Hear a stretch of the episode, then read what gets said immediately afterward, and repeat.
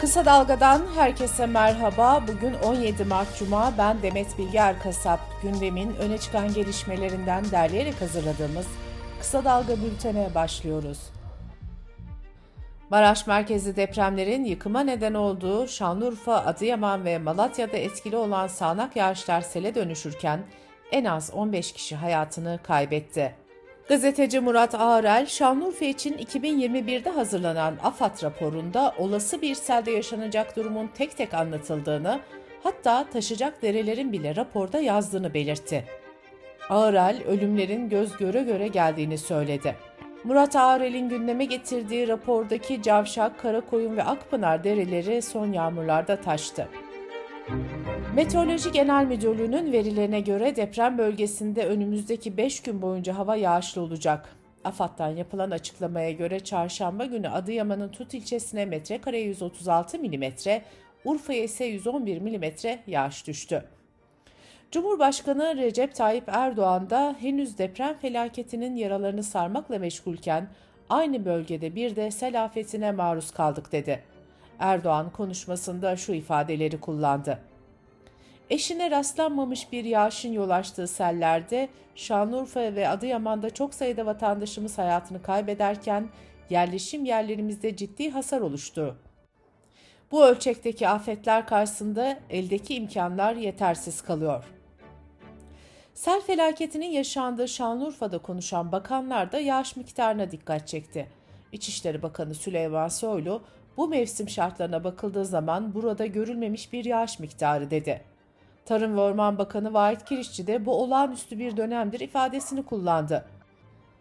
Felakete ilişkin konuşan Hazine ve Maliye Bakanı Nurettin Nebati de yağışın yoğunluğundan söz etti ve bu yağmur alışkın olunmayan bir yağmur dedi. Demokrasi ve Atılım Partisi Yerel Yönetimler ve Şehircilik Politikaları Başkanı Cem Avşar ise deprem bölgesinde yaşanan sel felaketindeki can kayıpları nedeniyle iktidarı eleştirdi. Avşar şunları söyledi.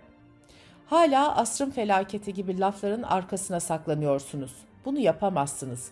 Çünkü sizin için asrın felaketi yok, haftanın felaketi var. Önümüzdeki hafta ne geleceğini kestiremeyen 10 milyonlar var.'' Maraş depremlerinin ardından uzmanlar sık sık Marmara bölgesine işaret ederken dün Bolu'da 4.8 büyüklüğünde deprem oldu. Deprem AFAD'a göre yerin 8.13 kilometre derinliğinde gerçekleşti. İstanbul, Ankara ve Düzce'de de hissedildi. Deprem uzmanları bunun olan bir deprem olduğunu söyledi. Bu arada İran sınırında da 5.3 büyüklüğünde deprem meydana geldi. Bu depremde Van'da hissedildi. Yüksek Seçim Kurulu 14 Mayıs'ta yapılacak seçimlerde uyulması gereken usul ve esasları belirledi. Karara göre propaganda süreci Cumhurbaşkanı seçimi için 31 Mart'ta, milletvekili seçimi için 18 Mart'ta başlayacak. 13 Mayıs saat 18'de de sona erecek. Seçim zamanında genel yollar üzerinde, mabetlerde, kamu binalarında ve izin verilen meydanlar haricindeki meydanlarda toplu olarak sözlü propaganda yapılamayacak. Miting alanları 28 Nisan'a kadar belirlenecek ve adaylara yazılı olarak bildirilecek. Yurt dışında yayınlanan yazılı basında ilan ve reklam yoluyla yazılı ve görüntülü propaganda yapılamayacak. Siyasi partiler ittifak protokolünü 24 Mart'a kadar YSK'ya teslim edecek. 6 Nisan'a kadar da ittifaktan vazgeçtiğini bildirebilecek. Seçim dönemi Türkçe dışında farklı dil ve lehçelerde de propaganda yapılabilecek. Siyasi reklamların ücreti siyasi partilere ve adaylara göre değişkenlik göstermeyecek. Seçim yaklaşırken siyaset gündemi de hareketleniyor. Seçim hattına takılan haberlere bakalım. AKP ve MHP grubu 14 Mayıs seçimlerinde Cumhurbaşkanı Erdoğan'ı Cumhurbaşkanı adayı göstermek için grup kararı aldı. Menzil tarikatına bağlı Semerkant Vakfı seçimlerde Cumhur İttifakı'nı destekleyeceğini duyurdu. Büyük Birlik Partisi lideri Mustafa Destici, Cumhur İttifakı'yla Hüdapar'ın görüşmesini olumlu bulduklarını ancak Hüdapar'ın parti programlarında kabul etmeyecekleri ifadeler olduğunu belirtti. Emek ve Özgürlük İttifakı seçim gündemli toplandı. İttifakın parlamento seçimine hangi yöntemle girileceğini tartışıldığı toplantıda uzlaşmaya varıldı. HDP'nin eski parti sözcüsü Ayhan Bilgen, AKP'den kendisine henüz bir teklifin gelmediğini belirtirken, biz hiçbir ittifaka karşı kapıları kapatmadık dedi. Bu arada milletvekilliği aday adaylığı içinde istifa haberleri peş peşe gelmeye devam ediyor.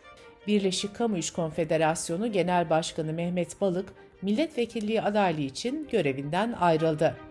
Milli Savunma Bakanı Hulusi Akar'ın özel kalem müdürü Tuğgeneral Remzi Albasan da AKP'den vekil adaylığı için görevini bıraktı.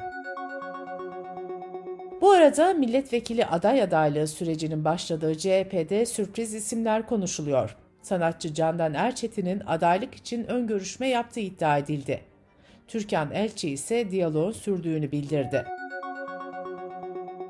AKP Genel Başkan Yardımcısı Mustafa Şen, AKP'nin oyunun %41 olduğunu belirtti. Cumhur İttifakı'nın oy oranının %51 olduğunu belirten Şen, Erdoğan'ın oy oranını da %53 olarak açıkladı. Saadet Partisi Genel Başkanı Temel Karamollaoğlu da Millet İttifakı'nın %45-55 civarı oy alabileceğini söyledi. Türkiye raporunun son araştırmasına göre ise CHP lideri Kemal Kılıçdaroğlu'nun oyu %40.8, Erdoğan'ın oyu ise %39.8 olarak kayda geçti. Bartın'ın Amasra ilçesinde yaşanan maden faciası sonrası yangının söndürülmesi amacıyla kurulan 3 barajın kaldırılması sırasında kömür tozu patlaması sonucu yangın çıktı. Yangın nedeniyle yıkılmak istenen barajlar yeniden yapıldı, ocağa girişler kapatıldı. Madende 14 Ekim 2022'de meydana gelen faciada 42 madenci hayatını kaybetmişti. Kısa Dalga Bülten'de sırada ekonomi haberleri var. Hazine ve Maliye Bakanlığı Gelir İdaresi Başkanlığı'nın resmi gazetede yayınlanan tebliğine göre inşaat demirleri bundan sonra üretimden kullanımına kadar tüm aşamalarda takip edilecek. Söz konusu takip sistemini darphane kuracak. Avrupa İmar ve Kalkınma Bankası deprem bölgesindeki küçük ve orta ölçekli işletmeleri destekleme kararı aldı. Yapılan açıklamada 600 milyon euroluk bir paketin onaylandığı belirtildi. Merkez Bankası tarafından 2023 Ocak dönemine ait özel sektörün yurt dışından sağladığı kredi borcu gelişmeleri yayımlandı. Buna göre özel sektörün toplam kredi borcu Ocak'ta bir önceki aya göre 158 milyon dolar azaldı. Merkez Bankası Şubat 2023 dönemine ilişkin rezerv verilerini de yayımladı. Buna göre resmi rezerv varlıkları Şubat'ta bir önceki aya kıyasla %6.3 azalarak 117.4 milyar dolara geriledi. Aynı dönemde döviz varlıkları %8.7, altın cinsinden rezerv varlıkları da %3.8 azaldı. Dış politika ve dünyadan gelişmelerle bültenimize devam ediyoruz. Suriye Devlet Başkanı Beşar Esad resmi ziyarette bulunduğu Moskova'da Rusya Devlet Başkanı Putin'le görüştü. Şam-Ankara ilişkilerinin de masaya yatırıldığı görüşmenin ardından Rusya basınına açıklamalarda bulunan Esad, Cumhurbaşkanı Erdoğan'la görüşme olasılığına ilişkin konuştu. Esad, Erdoğan'la olası bir görüşme için Suriye'den askerlerin çekilmesi şartını yineledi. Reuters haber ajansına konuşan Türkiye Dışişleri Bakanlığı'ndan bir yetkili ise Rusya, Türkiye, İran ve Suriye Dışişleri Bakan Yardımcılarının toplantısının belirsiz bir tarihe ertelendiğini söyledi. Yetkili görüşmenin teknik nedenlerle yapılamadığını belirtti. Ancak dörtlü toplantının Putin-Esad görüşmesi nedeniyle ertelendiği öne sürüldü. ABD'ye ait insansız hava aracının Karadeniz üstünde düşmesiyle başlayan gerilim sürüyor. ABD Genelkurmay Başkanı Rusya'nın İHA'yı kasıtlı olarak vurduğunu öne sürdü. Rusya Dışişleri Bakanı Lavrov ise ABD'nin özel askeri operasyon için Rusya'nın Karadeniz'de uçuşa kısıtlanmış bölgeler ilan etmesini görmezden geldiğini söyledi. Avrupa'da Fransa, İngiltere ve Yunanistan'dan, Asya'da ise Sri Lanka'dan grev ve protesto haberleri geldi. Fransa'da emeklilik yaşını 62'den 64'e çıkarmayı öngören yasa tasarısı Senato'da onaylanırken çok sayıda sendikanın katılımıyla 8. büyük grev yapıldı. İngiltere'de son ayların en büyük grevine sahne oldu. Yüz binlerce öğretmen, doktor, memur ve metro çalışanı iş bıraktı. 150 bine yakın memur, ücret, emekli maaşı, iş güvenliği ve işten çıkarma koşulları nedeniyle grev yapıyor. 28 Şubat'ta meydana gelen tren kazasında 57 kişinin hayatını kaybettiği Yunanistan'da da basın mensupları tren kazasının sorumlularının bulunması talebiyle greve gitti. Grev kararı çerçevesinde haber bültenleri yayınlanmadığı gazete çalışanları da bir günlüğüne iş bıraktı. Güney Asya ülkesi Sri Lanka'da ise gelir vergisi ve elektrik faturalarındaki artışlar nedeniyle sağlık, demiryolu ve liman çalışanları grev yaptı. Uluslararası Af Örgütü'nün yayınladığı yeni rapora göre İran'daki protestolarda işkence görenler arasında çocuk ve gençler de bulunuyor. Uluslararası Af Örgütü'nün tahminine göre rejimin sert biçimde bastırmaya çalıştığı gösterilerde binlerce çocuk gözaltına alındı. Bu arada İran yargısı geçen günlerde yaptığı açıklamada protestolar sırasında tutuklanan en az 22 bin göstericinin affedildiğini duyurmuştu.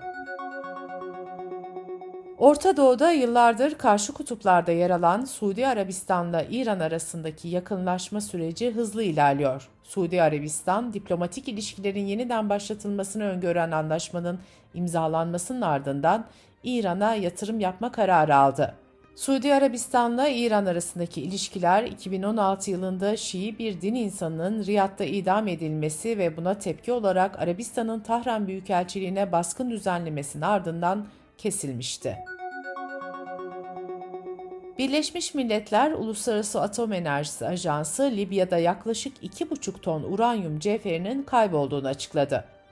Uranyumun ne zamandır kayıp olduğu da bilinmiyor. Gözlemciler bölgeyi geçen yıl ziyaret etmek istemiş ancak ülkede sürmekte olan çatışmalar nedeniyle gidememişlerdi. Uranyumun bulunduğu bölgenin adı verilmezken hükümet kontrolü altında olmayan bir bölge olduğu tahmin ediliyor.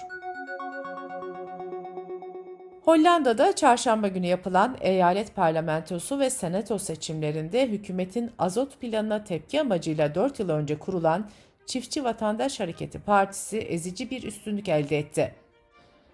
4 yıl önceki seçimin galibi olan aşırı sağcı Demokrasi Forumu Partisi ise en fazla oy kaybeden parti oldu. Bültenimizi kısa dalgadan bir öneriyle bitiriyoruz. Gazeteci Filiz Yavuz ve gıda mühendisi akademisyen Bülent Şık'ın hazırlayıp sunduğu podcast serisi Çocuklar İçin'in 5. bölümünde okullardaki kantinler konu ediliyor. Çocuklar içini kısa dalga.net adresimizden ve podcast platformlarından dinleyebilirsiniz. Gözünüz kulağınız bizde olsun. Kısa Dalga Medya.